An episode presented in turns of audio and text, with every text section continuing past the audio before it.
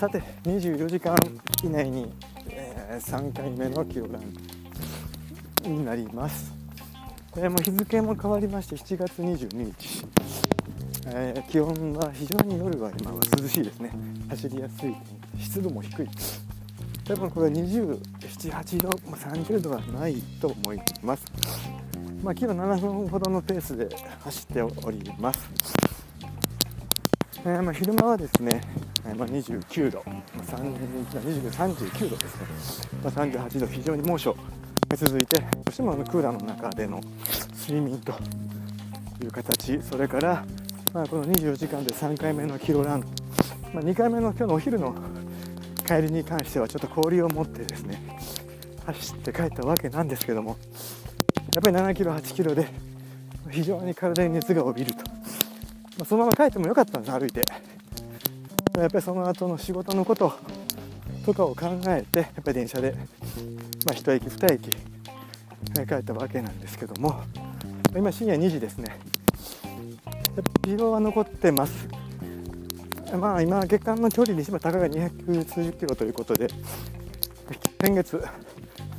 のようなロングですね。80キロとか100キロ週末に入れてませんので、えー、距離は伸びていない。割には体はちょっと非常に重い。やっぱり昼間クーラーの中で寝ている。それからやっぱり気温の気温差ですね。その部屋の中。仕事場。外との気温差、まあ、それに対してやっぱり体がですねまあ慣れたとはいえこのやっぱ走ってる時の体の重さになってます。それでやはりあのペースを上げた練習をしていません。もうほぼ LSD 先月のロングからですね、まあ、次のレースがタンゴ、まあ、タンゴで12時間弱、まあ、ビブラムで目指せればいいかなと思ってます。そのままウルトラに関して、まあ、スイートもそうなんですけども今11時間とか10時間を狙うレースっていうのはもういいかなと。笑顔で楽しく、まあ、周りの励まし合ったりとかですね。そういうレースを目指してこれからはこれからはというかまあそういうスタイルが多分自分に合ってるんであろうということで練習もある程度のペース落としてでも体に負担なくという練習、まあ、7月8月のこの気温の高い時期はなおさらですね心がけてますね。で次の、まあ、ペースを走上げるレースっていうのも大阪マラソン、たまたま当選して今回2012年以来、まあ、そこはサブ3.5を、まあ、狙いはしますがまあそれ以後それから以降ですね例えばハーフマラソンでありフルマラソンでありあまりこうレースにエントリーすると いう回数は減らしていきます、まあ、目標としてハーフマラソン1時間半当然切るというのを目指して、まあ、それビブラム裸足消シューということであったんですけどもあまりそこに魅力を感じなくなりました。やはりこう旅をする感覚っていうのを求めているのかなと。いうのにこの頃気づきまして。来年1年ですね、まあ、着いた大阪100キロ。これはもうライフワークとして。走りたい、まあ、タンゴウルトラ、まあ、この2本はですね。続けていきたいなと、まあ、吹田に関しては今年6回目。で去年やはり5回連続。感想ということで感想賞いただける予定だったのですが去年非常に体調不良。で途中で TNF と70数キロの関門ですね、まあ、その前年がやっぱり自己ベストという形で非常にあの落胆が大きかったんですけども今年は12時間今日、まあ、なんとか完走することで戻ってくることができました、まあ、スイートに関しては4回まで連続でですね完走を目指して次の5年連続の賞を目指したいと。単語に関しては、え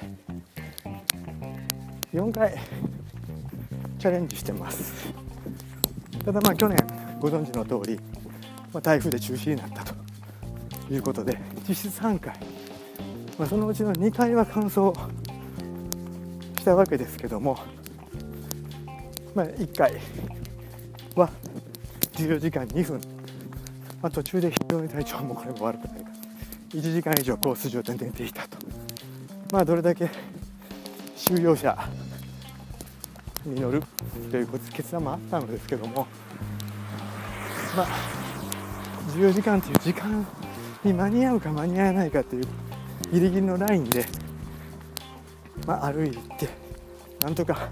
まあ、ゴールまでたどり着きましたけどもその時まで2分間に合わなかったということで1回 DNF しております、まあ、今までの、まあ、レースハーフとかウルトラそれからフルマラソンですね、まあ、10キロ含めて。DNF をしたのその2回。DNS はないです、まあ、あと中止っていうのはまあ1回単語ですね。あったわけですけども。